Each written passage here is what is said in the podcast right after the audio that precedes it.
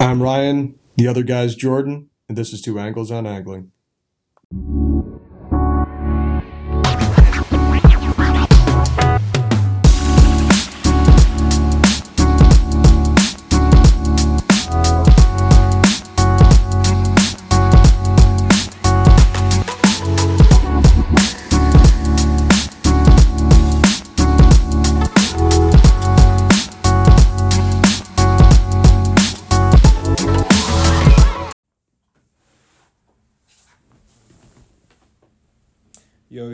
Yo, yo, everyone. We are back. Episode 11 already. The time buddy. is, yeah, we are. The time is flying.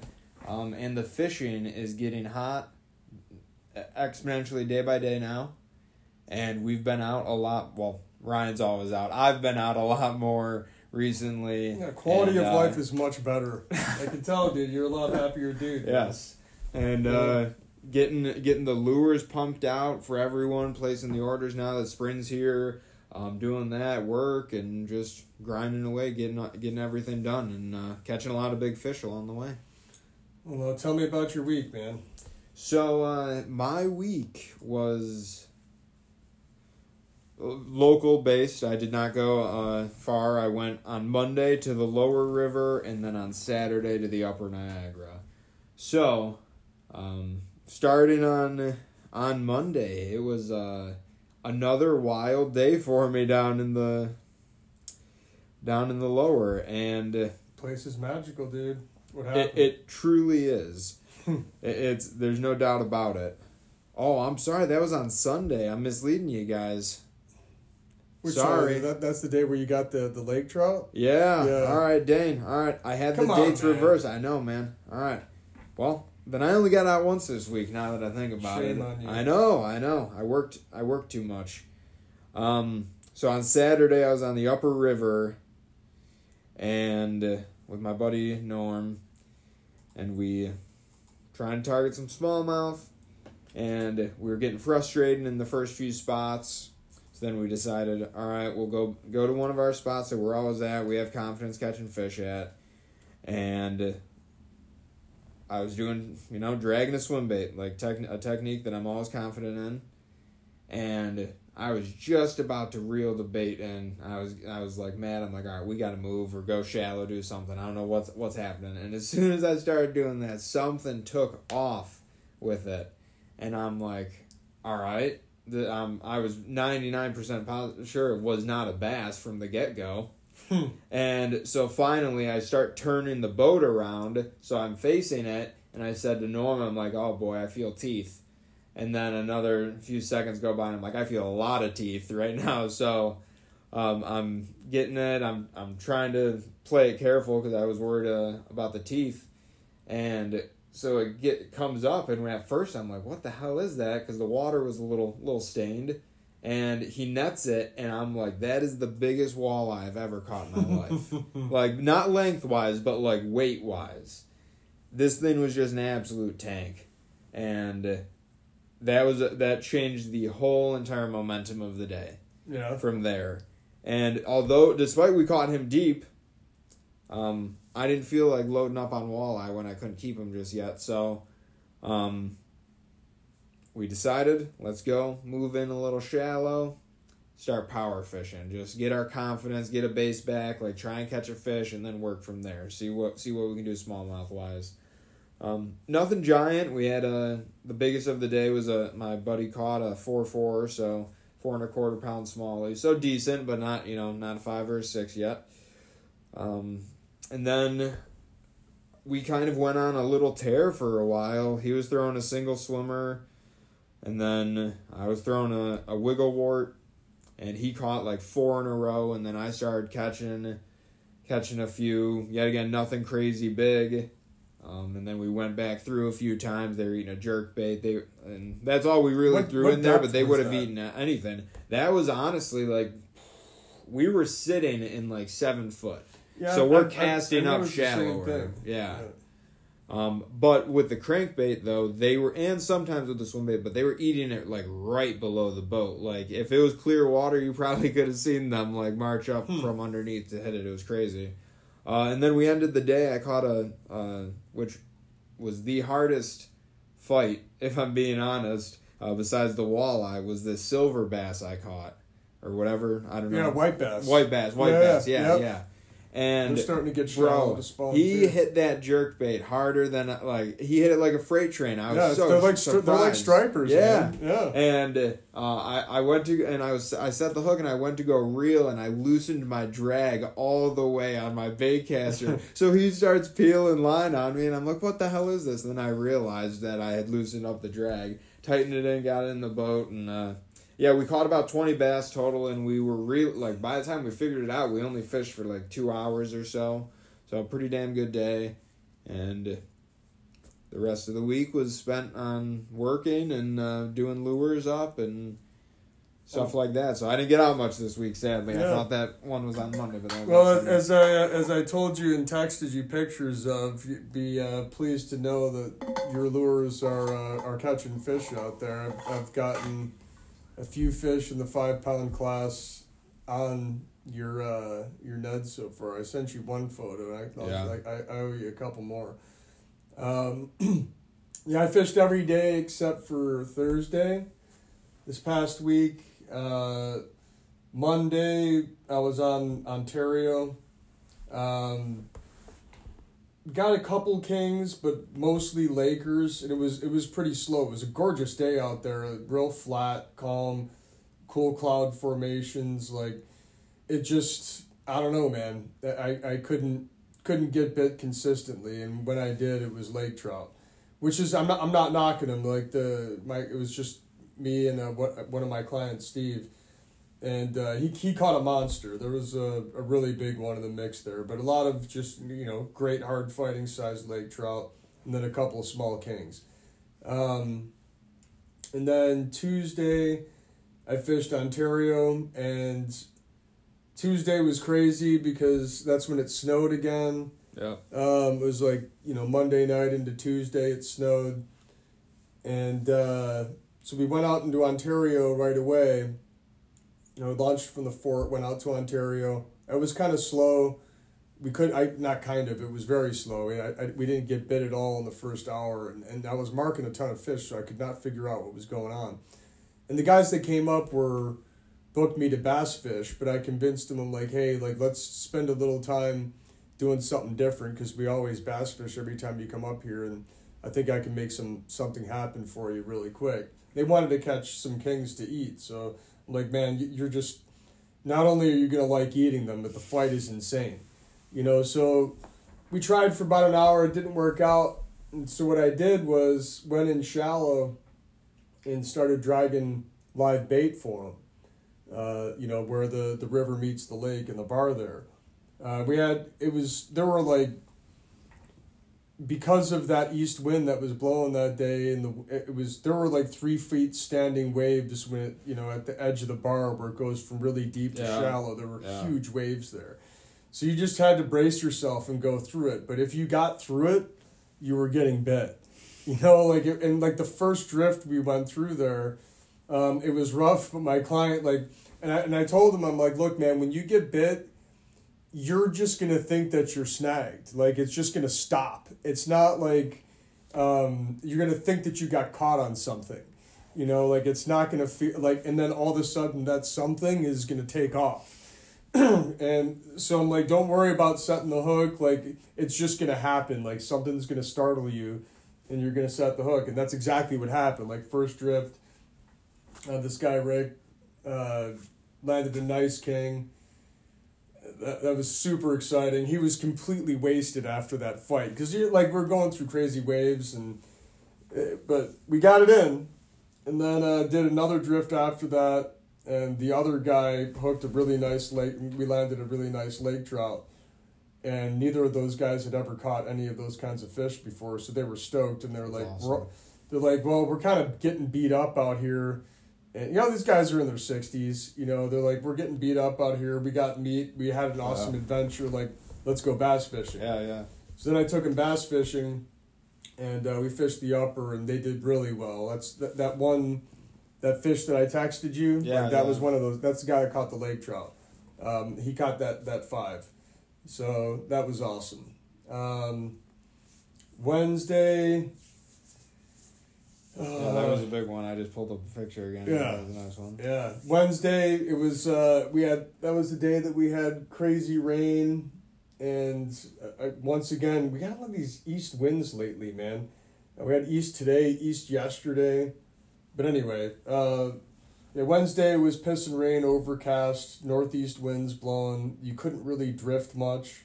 Watercolor was pretty stained, um, but we went out anyway uh, this guy Tyler that I've I've fished with a couple times and great angler. I'm like, hey, I'm gonna take somebody that's a good stick. We'll at least be able to make something happen, and he did. You know, we pulled fish out of just about every spot that we went to, and we definitely had to put in work for it, but he made it happen. It was a good day. Uh, so Thursday is the, the day that I rescheduled because that Lake Ontario got huge, and uh, it was big northwest wind and my clients really wanted to catch kings and just given how hard the the upper niagara is to fish when there's a Yeah. northwest wind it's like look man we're better off rescheduling. So that's what we did. And then uh friday i fished the upper. I don't know why but the bite was slow but i was experiencing what you what you were just talking about. So i could if i stayed shallow fish could get caught, right? But as soon as I went deep, um, very little would happen. But when we did get bit deep, it was big. You know, um, all the fish in shallow were like immatures or, or you know, schooled up males Yeah. That, you know um, but they were biting though like so uh, you know there are times where I'd, I'd work deep water and we, we got a, a couple pretty solid ones the the wife that was out that day she caught one that was just shy of five if not five But i didn't weigh it it was it was a huge fish and uh, i could pull it up Yeah. um, where is that? No, it's that's like a force, mid force. Still a nice one though. Yeah, Beautiful fish. Oh, great color on it too. hold on. Yeah, this. No, the audience does need to hear that, but that that was on Yeah. your bait. But anyway, so it was, it was a solid. I mean, we, we made fish happen everywhere that we went, but it was again it was kind of slow, and I was concerned. But they're they're troopers. You know, we had a good day. We tried we had fun out of it, and it was what it was. And Yeah. we had to, we called the day a little bit early. Then Saturday I fished Ontario, and it was magical. It was absolutely magical. Lots of kings. We were just letting them go. You know, like we, we kept a couple and just let everything else go. Lots of kings, lots of Lakers. They did, didn't matter like the the depth. I mean, I had a Laker eat uh, one of my diver one of my uh, diving deep diving stick baits, which is maybe like fifteen feet down. I had a Laker eat that. Wow. So he was like up suspended high in the water Yeah. column, chowing down on, on bait. Like I've That's never caught a. Laker up that high before, but That's freaking awesome. but uh, yeah, I mean, I was using orange and green. It, it- like the fish were just they were going nuts, man. It was there was like one lull, but that was it. Yeah. And uh, and then it just you know right when I was getting frustrated, when I'd start getting frustrated, like man, why haven't I gotten bit? Then all of a sudden it would happen, you know. So it was good like that. Um, so that was Saturday. That was awesome. And then today super sweet bass day. Uh, so I went out to Erie, and I mentioned this in a previous podcast, but I hate being out on Erie when there's no wind. I'll just leave it at that. I just like there was a light east. It was kind of drizzly, and there was just you just weren't moving, like a point two miles an hour. I'm like I can't do this, so I, I went looking for wind, and uh, didn't find it. Um, there was a little bit of a blow going in front of smokes, but not much. Like, and I'm like, you know what, screw this. So I went into the harbor, got into current. We caught fish there, caught some really nice ones there, um, and then that's that's a harbor fish. That's a harbor fish. Um, that's a harbor fish. Wow. some donkeys in there. Oh yeah, Yeah, yeah. yeah, no, So- no doubt. Yeah, that that it, was good, but like the, we weren't catching a lot. But what we were catching was were, were those, Yeah. you know, and then some smaller ones I didn't save the pictures of. Yeah, But uh, so that was good, but I didn't want to loiter in a spot, you know, forever and just keep doing the same Yeah. drift over and over and over again, and especially because it wasn't on fire. Like so, then I dropped into the river, and uh, we we just pounded in the river. The river was really good. The river was really good. I'm just gonna leave it at well, that. I'm glad to see it carry You, over. you and I can exchange detailed notes, but I'm not advertising it to the to the broader audience fine. about That's what we were doing. But uh, it- the the river and and that that's what you know. Um, that's what I'm getting excited about. You know, so if we we look towards next week, we're gonna have like a kind of similar type of week that we just had, rain. except generally warmer, but yeah, um, some rain. Um, definitely warmer con- consistently. yeah, and not like the the winds don't look super crazy. Like you can make stuff happen on just about every day, especially if you want to bass fish. Um, but even if you want to sneak in Ontario sessions, Yeah. like I'm gonna fish Ontario tomorrow. Um, so yeah, I'm I'm fishing Ontario tomorrow, and then pretty much all bassing from that point forward. Um, and you'll be able to find places. Is my point. Like if you want to go out and fish next week, you'll be able to find places. And I don't see anything in the forecast that's gonna trash the water. You know, like there's gonna be a, maybe the rain. I think I saw it on on uh, Wednesday night into Thursday or Tuesday Yeah. night. Yeah, um, that that might do. Tuesday and Wednesday. Yeah, that might do a little bit of damage. Yeah, it's Tuesday night into Wednesday, right? Yeah. that might do a little bit of damage, but that's it. You know, and, th- and I don't think it'll do that much damage. It, it might add some stain. The water's actually pretty damn clear right now, so Mhm. I mean, adding a little stain to it, I don't think it'd be hugely problematic. But I don't see like a lot of huge wave days out there, you know, so that's good. But that that's, we're, I think we're. You alluded to this at the beginning, like we're finally. I've just been high anxiety for a while, you know, like that. That I, like when is the spring bite gonna really start kicking in? Yeah. And uh, I'm at ease now. Yeah. Oh, for Yeah. sure. And same with like the, the Finger Lakes and everything too. And like I was catching them even when it like yeah we- a few weeks ago still when it wasn't. Um, but I have a tournament on Chautauqua on Saturday. Um, Nice. with the we're doing it like like I think we talked about in the one podcast with the catch weight or well catch measure release system. Nice. And if we haven't talked about it on the podcast, um, Well, talk we about the talked tournament, about man. it before. Yeah. So uh, let me take a sip of water real quick. So, I'm unsure how many boats there are, but uh, the tournament's getting run through an app. I believe it's called Fish Donkey. So, say there's 10 boats. Um, the draw for like how they send us out is at random. And you each get a designated boat number. So you have to have it written on a piece of paper, written on your hand or something. And in every photo, you have to have the fish on the um, the board to see like the total overall length. And then also your boat number has to be in the picture so that they know that it's obviously from that day and all of that. And um, so it you send in the photos, and in the app you type in the weight. And throughout it the app culls your to your best five fish. So if you catch 20 fish it's going to take the best five out of all of that. So it's super cool. So it's like you're doing a regular tournament. You're still calling fish and everything. Um, but obviously we can't keep them yet so that'll be a cool experience a way different way of running a tournament than i've participated in before but i think it'll be super cool Yeah, that's an awesome way to run. yeah, and and I'm I'm I'm hoping, and we'll see, uh, because we're gonna want to take pi pictures with the nice fish, obviously. So it's Right. gonna p- make you stop and analyze the situation a little bit, because you're gonna have a minute, caught the fish, all right, take a picture, release it, and then you're gonna be like, okay, how, what happened there, and then start to put it together. So I'm I'm looking forward to that as well. Uh, I haven't fished Chautauqua in a while. Um, historically, though, like I've I've had very very good days on there.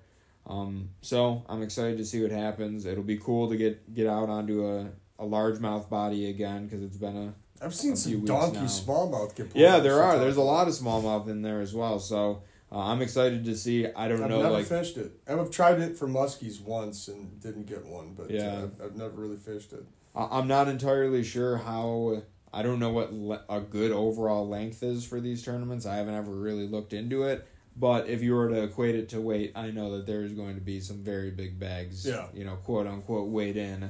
Um, so very ex- excited for that. Uh, you know, I think it's going to be a lot of moving baits, and depending on weather, I haven't really scoped God, out the weather. exciting. But um, a lot of moving baits, or if not, jigs and like wacky rigs and stuff. You know, seem to Yeah. always get bit regardless. So see what happens, and then obviously we'll have the episode next Sunday, and I'll get to talk about that. And as for that day, my kind of plan is up in the air. I want to fish locally though, because obviously everything's starting to pop off. So there's no no sense on keeping traveling to the Finger Lakes where you can ca- you can go there all summer and catch them and catch big ones versus you know the upper river like you know Yeah. like we like we've said there's a shorter window to consist at least to consistently catch the big ones like yeah you'll you you can catch like fours and fives and you know the occasional six in the upper like in the summer but that's like a rare instance you Yeah. know it's not it's not the common trend So, like, yeah, you you bring up uh, a great point that I that I've been thinking about a lot lately because my buddy Mike and I talk every day, and my buddy Paul as well. We kind of give each other reports, and we all have our individual preferences. But what I was saying to Mike the other day is, uh, like he, he was talking about going down to the Erie, and I'm like, look, man, I'm don't get me wrong, like there's monsters to be caught out on Erie. But the the the when bass get into the upper Niagara, it's a very small window. You know, like they're not there for very long. Sure, there's a resident population that you can catch throughout the summer.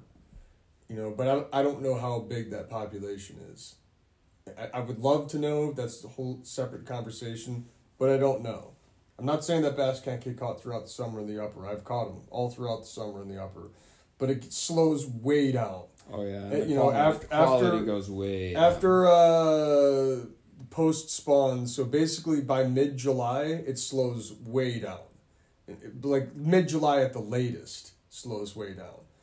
Um, we'll see what happens this year, but after that, like it, it's just not fun to fish the river anymore. Yeah, and there's a lot of factors in that, like in that July time frame. Like you can't make a cast without falling into some floating weeds. Yeah, plus You know, and all plus the- recreational yeah, boaters. at a peak, so you're getting like one foot waves uh, plus from the from the yachts going by. So yeah, it's not always. so th- the reason why I'm bringing that up is because that I could be out on Erie hunting hunting donkeys, yeah, but I don't like. That's what I'm gonna do from late July until December. yeah, You know, like that. So there's only as like I I want to fish the river because it's awesome and there's it's just fleeting.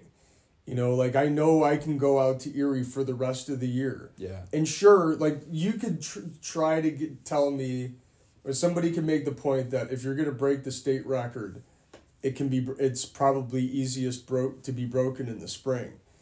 And probably, I mean, if, it's a pregnant female, right? Like that's that's the assumption there that what's gonna break the record is a pregnant female. And uh, I'd say this though, man, like a pregnant female, she's bloated up with eggs, so that that, that absolutely is going to contribute to weight, right? But that's still it's fluid. It's it's most it, it's a lot of it's hollow. I'm saying that if you keep hunting deep into the fall, and you catch something that's Yeah. eight- over eight, like that's a monster. You know, like that's a real because that that female after she sheds all those eggs, and I'm not, dude. Don't get me wrong, man. If somebody catches an eight five, like upper eights, this I will not knock that fish. Yeah, it deserves to be in the record books. That's not at all what I'm saying. yeah. What I'm saying, saying is, is solid ass weight. yeah, like what I'm saying is is that if I go in the fall it's like perch are the same thing. Like people are crazy about perch right now. Yeah. They go go you know trying to box out on perch. But if you fillet a perch now, and again I'm not knocking it, go do it. If you enjoy it, go do it. Yeah, Have a good yeah. time.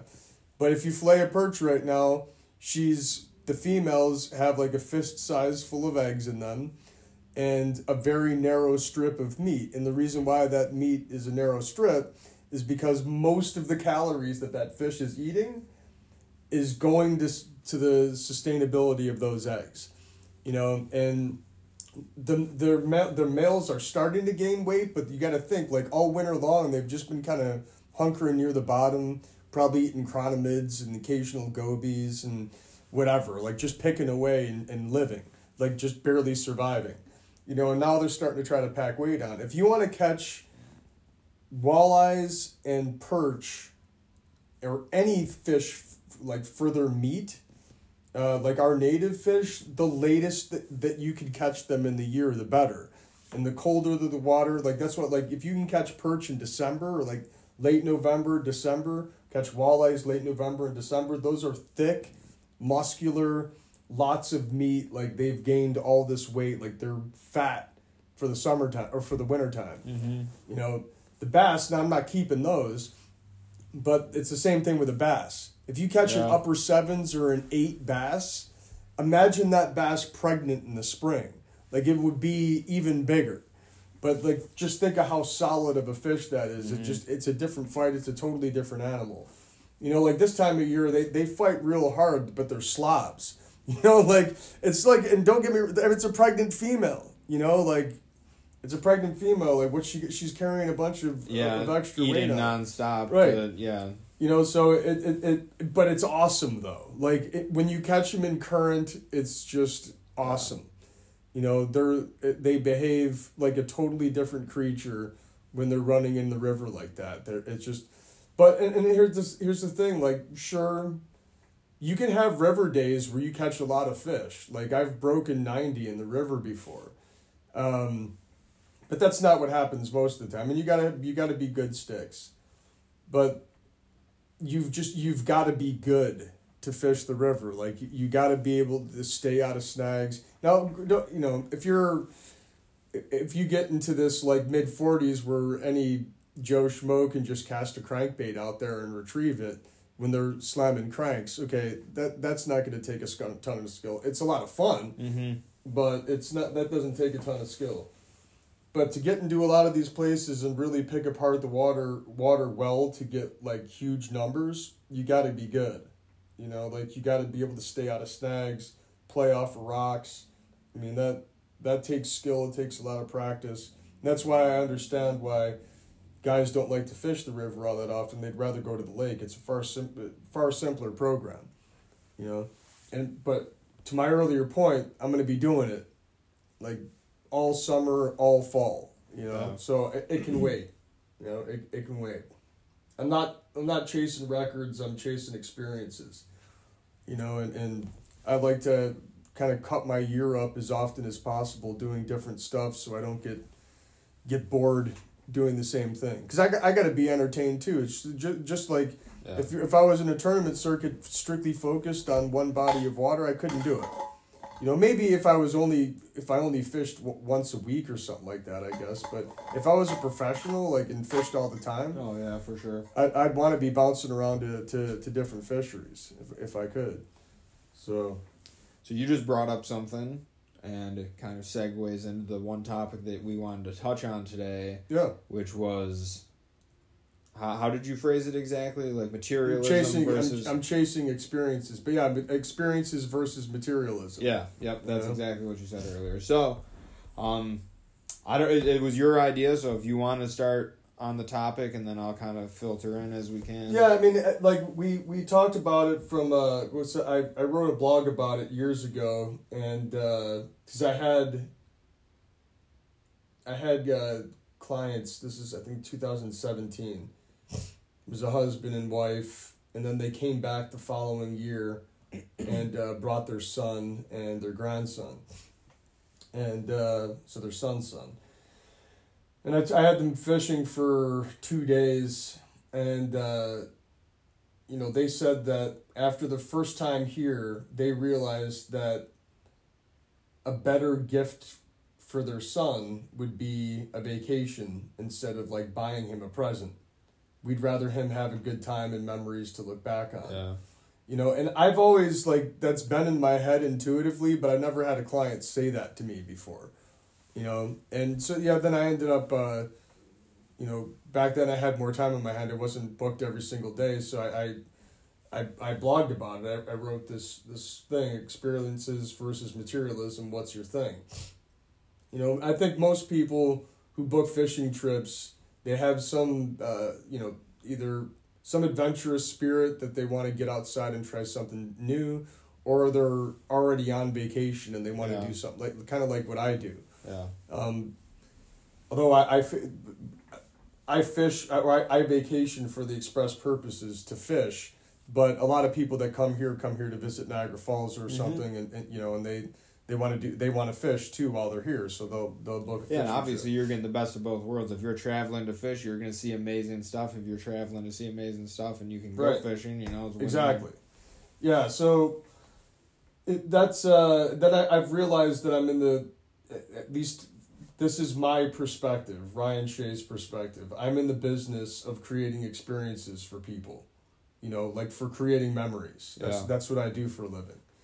Um, and you know, it's part of your personality as a, a guide or a captain, and then it's part of you know being able to describe what's going on around you and, and it's also just developing a relationship with the people that you're fishing with because the the the interesting thing about being a guide is uh, it's the only job that I've ever been able to think of that uh, and I've thought about this a lot and if anybody listening to this has something just reach out and give me a counterpoint but it's the only job that I can think of where you pick up two complete strangers you pick up you know a group of complete strangers in the morning and you spend straight hours eight Yeah. straight hours with them in a floating you know in a box like Yeah. that they can't leave you know like you're out in the lake or it's not like you can just jump in and like walk away Yeah. you know like so you're, you're, there invested, yeah, for the you, day. you're there connected to strangers for eight hours, right? Seven or eight hours. So I can't think of any other job that's like that other than in, the guiding world. Um, and so you have to develop relationships with people, which suits me well because I don't like large groups. I like, you know, Yeah. but anyway, so I, I, wrote about this and it, it got me wondering, like, in, the, in especially I thought about this a lot during COVID. Um, you know, people I thought would learn that getting outside and taking part in nature and uh, or at least experiencing the natural world is like a deeply therapeutic thing and it, and there was like it was all the rage for a little bit at the beginning of covid and then we just turned to fighting each other again. And uh, and then people went back to like buying stuff. You know like uh, getting on amazon and buying you know any number of things just because you felt good to buy something. You know and i'm, I just i'm I, I don't know. It, it's it's always been mind-blowing to me that when the people don't evaluate how they spend their time and their resources um, and to, to what end maybe it's just eh, because i'm a veteran and i've I've been in combat and I, I, I have a different appreciation for for life. I've seen death a lot, so maybe that's why it is. But I think I've always been like this. I don't know. Maybe it just made it it cemented it. Mm-hmm. But uh, the people just don't understand that like the stuff that you buy and the money that you make, you can't. You could die any day, right? So like, what are you gonna do with it? You know, I mean, uh, if your thing is to sit and melt in a couch and have a huge house and, you know, all of the finest things and, you know, okay. But, like, what is that really doing for you? Like, that's what I've, I've asked myself. Because I, I could, you know, where I live, man. I mean, I could have a, a big house, I guess, if I wanted to and have fancy trucks or, you know, it's, no, man. It, my budget, my time, and my effort goes towards seeing new stuff and I have just thousands and thousands of memories of places that I've been. and all I really need. And you see how simple it is. Yeah. You know? Uh-huh. Go to my closet. I like I can pack all my stuff out and it, like I could be packed in in, you know, not even an hour and ready to roll. You know, so and, and so that I've just geared my life towards that. I've I've wondered, you know, I I'm trying to think of reasons of why you would not live that way. So So, so to touch on uh, that overall, um, and one of the specifics that you you mentioned, uh, I'm definitely starting to lean that way, and uh, like your your thought process on all of it. Um, I, I have bills to pay. I'm I make the money to pay the Yeah. bills. A little bit more at the moment, not much, but I'm almost all my other time is doing like to me cool shit that I want to be doing not because I have to be working. Like I fished a lot already this year. You know, my trip down to Virginia, like doing all this, like walking streams, all of this cool stuff, is because I'm valuing the time more than, you know, the the money. Which I know I need the money to pay the bills and stuff, but like, I'm I'm trying to buy less shit. You know, like, yeah, um, so also like that that ties into like the uh, clothing aspect that you mentioned. Um, so as you and I have talked about off the podcast, like back in the winter time, on like November, I decided to do a challenge: thirty-five pieces of clothing for thirty days. So I did it. Real like stuck to it very strictly. It ended up being almost two months, and I was just like really grooving on it. I was like, "This is amazing!" Like, there's nothing, nothing to fucking think about. Oh, pardon my French. There's nothing to think about. Just go look and put it on. Like it all matches perfect. All right, simple. Keep it simple. Free your time up, your mind up to do other things. And then I knew that I was gonna have to do it again in the summer because my clothing is gonna be completely different. You know, for uh, fishing and just in general what I'm gonna be wearing. Uh, so I started it up again today, and I'm doing it again for the next 30 days. Well, to make it a little more difficult for me, I decided that I'm going to do the a, a similar thing with my fishing tackle. there you go, buddy. I know. So that inspired me from the from that tackle box episode that we talked about. So instead of having uh, you know 15 different setups, rod and rods and reels for all the different techniques I, I love throwing, I'm going to pare it down. I know I know you're you're you're you're giggling now, but um pare it down to like seven setups for me because you know like it's for me because I do regardless man like I know mean, I, got- probably you- could get away with throwing a few, uh, Yeah, way so- less things Yeah, but we, we've, but co- but we've, we've beat that to that horse. Yes, there's, but- there's ways that you want to fish on Yes. times. So I, I yeah. I, I just I I love the technique aspect, Yeah. but I don't need it as much. And then even with the specific lures, um, I'm going to try and really hone down to like like just those seven techniques. Or well, it's only it's probably more like five techniques. I just have other rods for like different you know depths of a crankbait or something like that. You know, so. And I'm I'm going to be strict about it for the for the 30 days as much as I can. Obviously, if something drastic happens and I'm going to be going somewhere and doing something specific, then yeah, it's going to change a little bit. But like you said uh, on that episode, like kind of just in the situation, pick up or use what you have to for that you know specific task. Um, but I'm excited to see because the thought that's been in my head a lot lately is. And yeah, to a certain extent, I have an answer, but how much of what tackle am I actually using? And on top of that, am I actually enjoying using? Right. Because you, I know, like your the rods that you use, the TFO rods, man, and you saw like as the second you handed that rod and reel setup to me for when we were fishing the lower, I was like, this is this is superb. This is like light. Uh, it's agile. It was amazing, and uh, I like a lot of people got sucked in, and I bought because in bass fishing especially they have you like there's four or five levels of like gear that you can go through and a rod you can go get a $40 rod you can go get the $100 rod you can go get a $150 rod you can get a $200 rod 300 all that and i fell in the trap of well i'm just going to get a bunch of the really low end rods so I have a bunch of them. Yeah. So I can throw different stuff, and then I kept upgrading, and now like I'm at you know just over the hundred dollar range, up to two hundred in most of my you know in a lot of my rods, and I'm finding that some of them I really don't like. Like they, the way they're balanced, the way the reel seat is, and all that. And then I'm finding the rods that I absolutely love. So I'm trying to get it, separate everything out, and get to the rods that I really love and I'm comfortable using. I can fight fish effectively with them. And also do that with the lures as well because I know over the last five years, like, yes, like for largemouth, I'm throwing a chatterbait a lot of times. For smallmouth, I'm throwing the Ned rig or a tube a lot.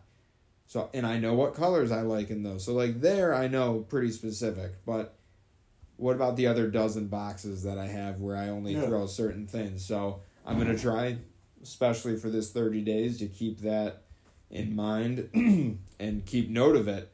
And then that will be consciously on my mind throughout the whole entirety of the rest of the fishing Yeah, season for me, and I can cut it way down. You're gonna find that uh, ke- keeping this uh, everything that you're saying is because if you think about all the, the podcasts that we've done to date, we we keep coming back to.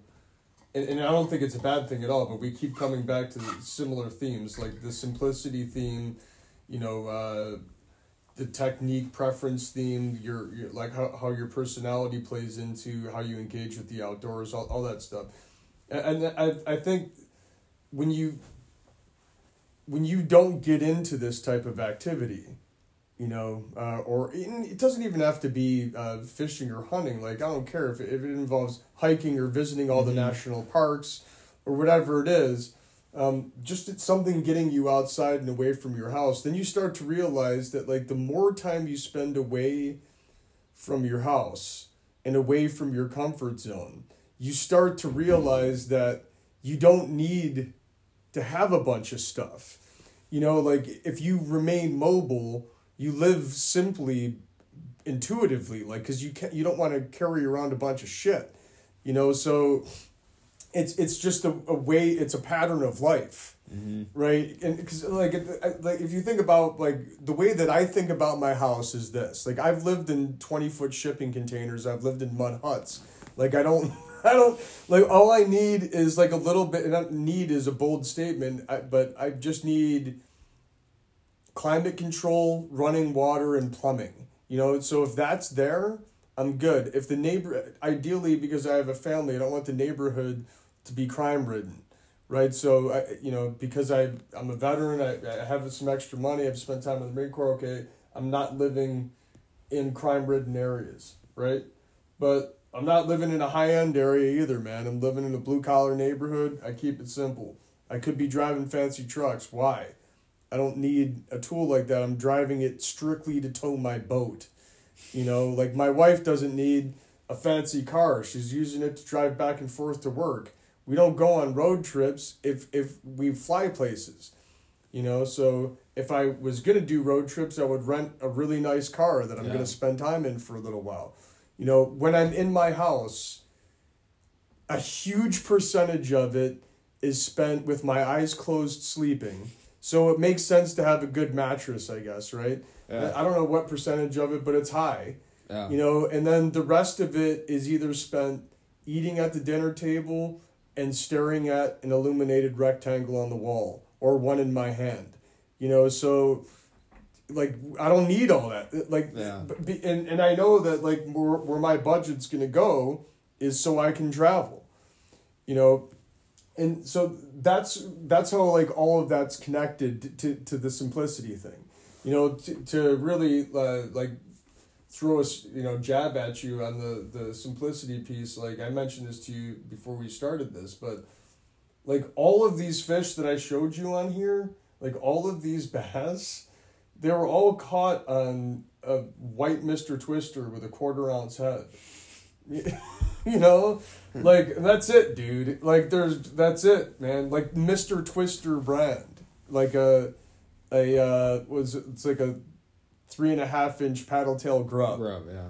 that's it that's it man Yeah, that's Yeah. it's and and that's the that is the one thing like and I believe I brought it up that I super admire about the guiding business and captains because and like the the one guy that we've gotten up a thousand islands randy Yeager he oh, like eh, pretty much exclusively was throwing a wacky rig for smallmouth and we were slaying them and then like as the years went on and i started like developing more tactics i was throwing more tactics and there were the times i was catching them when we weren't on the wacky rig but then still my dad and brother would be whooping my ass still throwing the simple wacky rig while i'm trying all these different things Yeah. and you know i'm a tinkerer so i was okay with it but yeah the, the simplicity of it like not only a are you not spending a, a lot of money on lures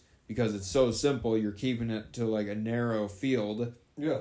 your confidence in those are going to skyrocket because you're throwing them all the time so you're gonna know, you know that you're gonna have confidence to catch fish in all these situations on a, a small Yeah, handful he- of lures. Here, here's the the biggest thing that you're uh, that you're not um, that you're not grabbing though is that it. I'm not the one fishing, so Oh, true, true, true. yeah. So when when when the the reason why I pick, um, like I pick the classic, uh, you know, th- like the river. Uh, I I find that a three eighth ounce head is it's heavy, but it's good. Like there's days where the flows are moving and and and I'm I'm get the reason why I like a three eighths ounce head is because it's heavy enough such that clients can hit the bottom. Like they'll get bottom with it for sure. If you're playing with like one sixth, one fifth ounce Ned heads, um, I can get bottom. I can fish the hell out of that in really fast current too.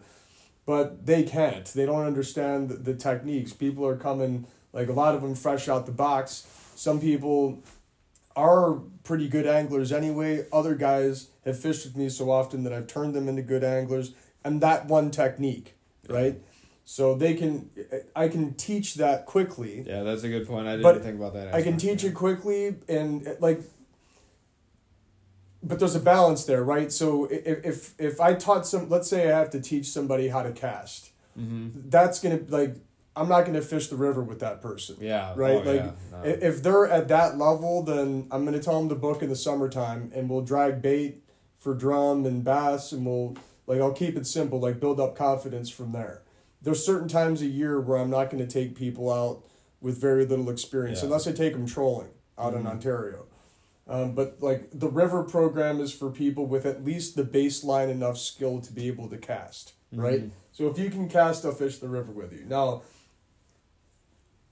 if I wanted to keep it real simple, I could teach. I could have just. I could tie on a crankbait like a DT ten, something that gets down ten feet that'll just dig through the gravel and all Mhm. the, the drifts that we do, and uh, just have them cast it out and retrieve it. The problem with that though, is that every on most days that's not gonna slay. Yeah. Like they'll catch fish, but they're not going to catch a lot. You know, now if I put a jig in their hand and I teach them how to retrieve it, they're going to catch way more fish if they do it right.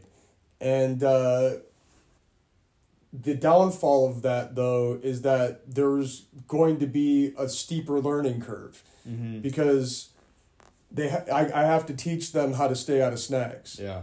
you know because you will get snagged like if you're not if your timing is off you're gonna get snagged Mhm. so you got to be especially with a 3 8 ounce head Yeah. you know so if, if i see that they're getting it then i'll have them back off and i'll start using lighter weights but 3 8 ounce i'll just hit the bottom once and then just start working it back to you you know and and they'll catch fish. They'll catch a lot of fish doing that. And then at some point in the day i'll graduate them to a ned. But the point there is it's simple. I can teach to it because i'm good at it from doing it for thousands of days.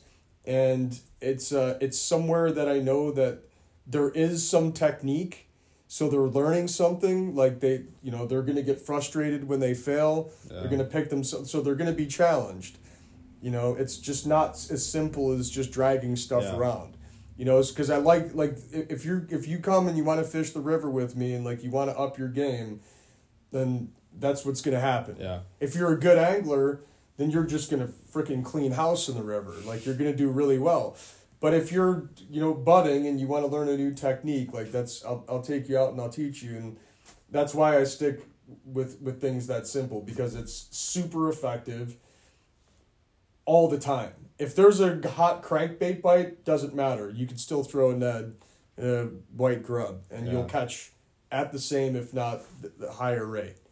You know, I don't care what the bite scene is. You could use it in the summer, you could use it in the spring, you could use it post spawn, you could do it anytime. And if you fish the river, it'll catch fish all the time. So that also ties into the one one thing that we wanted to talk about, and we can wrap up the show here with this is fishing a Ned rig. Yeah. So how you fish a Ned rig and the setup that you use for a Ned rig is quite different than how I fish it and the setup that I use. So uh, you kind of already touched upon it. So if you want to like break it down, like exactly what you're doing, the head, the bait, and then like the, Yeah, the yeah. rod and all that good stuff. All right. too. So I, this isn't, uh, how much were we at? we're at fifty. So oh, we're man, it's, this is not short. I'll, I'll do it quick. So, f- five years ago, Jim Hanley sent me two dudes. They wanted to fish the river. These dudes were tournament anglers, like senior circuit tournament anglers from New Jersey. They're they were good. They brought all their own shit. They were fishing neds in the upper. They destroyed. They absolutely destroyed. And at the end of the day, he let me use his rod, taught me how to like what he was doing. I was watching it all day. I didn't have to be taught. I just he's like hand me the rod. So I caught fish right away. I'm like, okay, this is awesome. I want to teach people how to do this. Okay, so the Ned is not required for what I'm explaining. The Ned was not even created to do or fish it the way that I fish it. Neds in general are are uh, super effective in moving water, but that's not what they were invented to do. They were invented as a tiny finesse bait that you could work still water with. You know, like that's why we use the heaviest Ned heads here. yeah. You know, like most people when they think about a fifth ounce head, they're like, "That's huge." No, man, that's like barely big enough. Yeah, that's three sixteenths roughly. Yeah, Yeah. like so. The way that I fish it is the same way that you would fish a tube. Um, I, and the reason why I stick with the Neds though, is because um, they they just don't get snagged as easily. A- And if I, they definitely transmit feel far better than a tube. So Yeah, like, yeah. for your clients, like touching bottom Yep. and stuff. But continue. But yeah. basically, like all of any time that I fish the river, I swing. I, I have clients swing baits, so it's you cover. I mean, if you were to do the math, you probably cover the water uh, twenty five percent more thoroughly if you swing baits, because if you slow yourself down in the current, you know, twenty five percent of the current speed, and you swing baits through the water column over and over again, you're you're canvassing an area more thoroughly yeah, right? And that's what people don't understand when it comes to fishing the river. And and, and the, I'm sure there's lots of rivers that are like this, like the Missouri or whatever. But like, um, if you're fishing deep, fast moving water, like it's it's a volume game, and you've got to cover it. Like the fish aren't just sitting on a spot; they're in a wide zone. And you've got to be able to present baits through that wide zone and cover all of it as effectively as you can. So if you can slow down in the current and swing baits through, then you're you're canvassing the area more thoroughly. You're getting more volumes of casts through there. So I teach people cast upstream 45 degrees. Depending on the wind or whatever, I usually tell them is as soon as that thing hits the water, flick out some extra line, close your bail, jam your rod tip in the water. I use uh, Crimson Red uh, Power Pro, so Mhm. it's high vis yeah, jam your rod tip in the water so you can see your line and just wait and as soon as your line gets totally straight you're in you're in contact with the bottom wait for the first bump pop pop pop pick up your slack and like most of the time when i'm fishing i'm holding the rod in my my opposite so i i hold the rod in my right hand mm-hmm. Um, and reel with my left, obviously. So most of the time when I'm when I'm swinging, I my left hand is behind me. I'm not even. It's not touching anything. It's just my right hand holding the rod, dancing it off of rocks, And then when I start getting too much slack, I just spin the reel real Yeah. fast, pick up that slack, and keep my rod behind me. But I'm just dancing it and swinging it off of rocks as it goes downstream. Your timing's got to be good, but if you keep your rod tip up, like I can do it from a bunch of different angles, but when I'm teaching people to do it, I actually prefer having my rod tip pointed down at the water. But the other thing that I do is I, I always have my index finger extended up along the rod. Cause I, I if I'm fishing it tight on a swing and you felt those rods, like my the rods Yeah. that I use and, and that's the thing with, with the, the Ned fishing is it's not just the Ned. I was explained this to uh, to Bill Hiltz a while ago and I had him out and we I was teaching him this as well, that it's the whole system. Yeah. The rod's got to be really light and very fast, super sensitive. The reel's got to be very light, good pickup ratio. It's got to be braid and it's FG to fluoro, you know, so it's a super tight system so you can feel everything. You can feel every single tick. Because a lot of times when the bass eats on when you're swinging, they pick it up and just start swimming with it. You might not even feel it. You know, like a lot of times it just suddenly you'll be tight. It doesn't take much of a hook set, just tiny hook. Yeah. So you could totally do that with a tube. You could totally do that with a the same. I mean, this is what I'm doing with White Mister Twisters right now. I do the same thing with Neds. They're just in the summertime. I feel like they eat that Ned better than they eat a White Mister Twister in the summer. I think that they become wholly keyed in on gobies and crayfish, and they just want that profile. And that thing stays out of snags so much better than a white mister twister. But there's also days in the summer where i've had one client casting a ned and another client casting a swim bait or you know a four inch grub and both of them are catching at the same rate. Yeah. you know so i'm not fully convinced that that grub won't work all summer long but uh, i mean hell man all last winter I w- when i was fishing myers late fall through winter that's all i used. I just was a, a four inch grub white grub. I just varied the size of the head depending on the wind. You know if it was pretty damn windy i'd use the three quarter ounce head and if it w- if it was barely pushing i'd use a quarter ounce head. But yeah so that i i, I fish the river the same way with a, a jig versus a ned. And, and i think if there's anything for you to learn out of it would be uh, slowing yourself down significantly in the current and creating a swing. Um, and then yeah it, it's like i don't pick up a lot of line you know when that Yeah. thing's out there like I'll I'll pick I'll pick up line to like to like to like so if I'm casting at 45 degrees up the reason why I'm casting at 45 degrees up is to extend the swing so when that thing comes up it gives that bait time to sink with the current Mm. because if you cast straight out of the side of the boat the current grabs it right away Yeah. it's going to grab your line so if you angle up at 45 degrees it gives your bait more time to get to the bottom and once you feel bottom the first time then you pick up your line you pick up slack and as you consistently start feeling the bottom you pick up line pick up line a little bit pick up line a little bit but you can do this just by raising your rod tip Mm-hmm. and then when you get to the point where you're uncomfortable you pick up some line Yep. and keep dancing, dancing, dancing. And then when it swings out to the back of the boat, you can't feel the bottom anymore because you're swinging too high, reel up and recast. And then so like I I well I can speak for it because I've poured them for it. You you use quarter ounce head most of the time.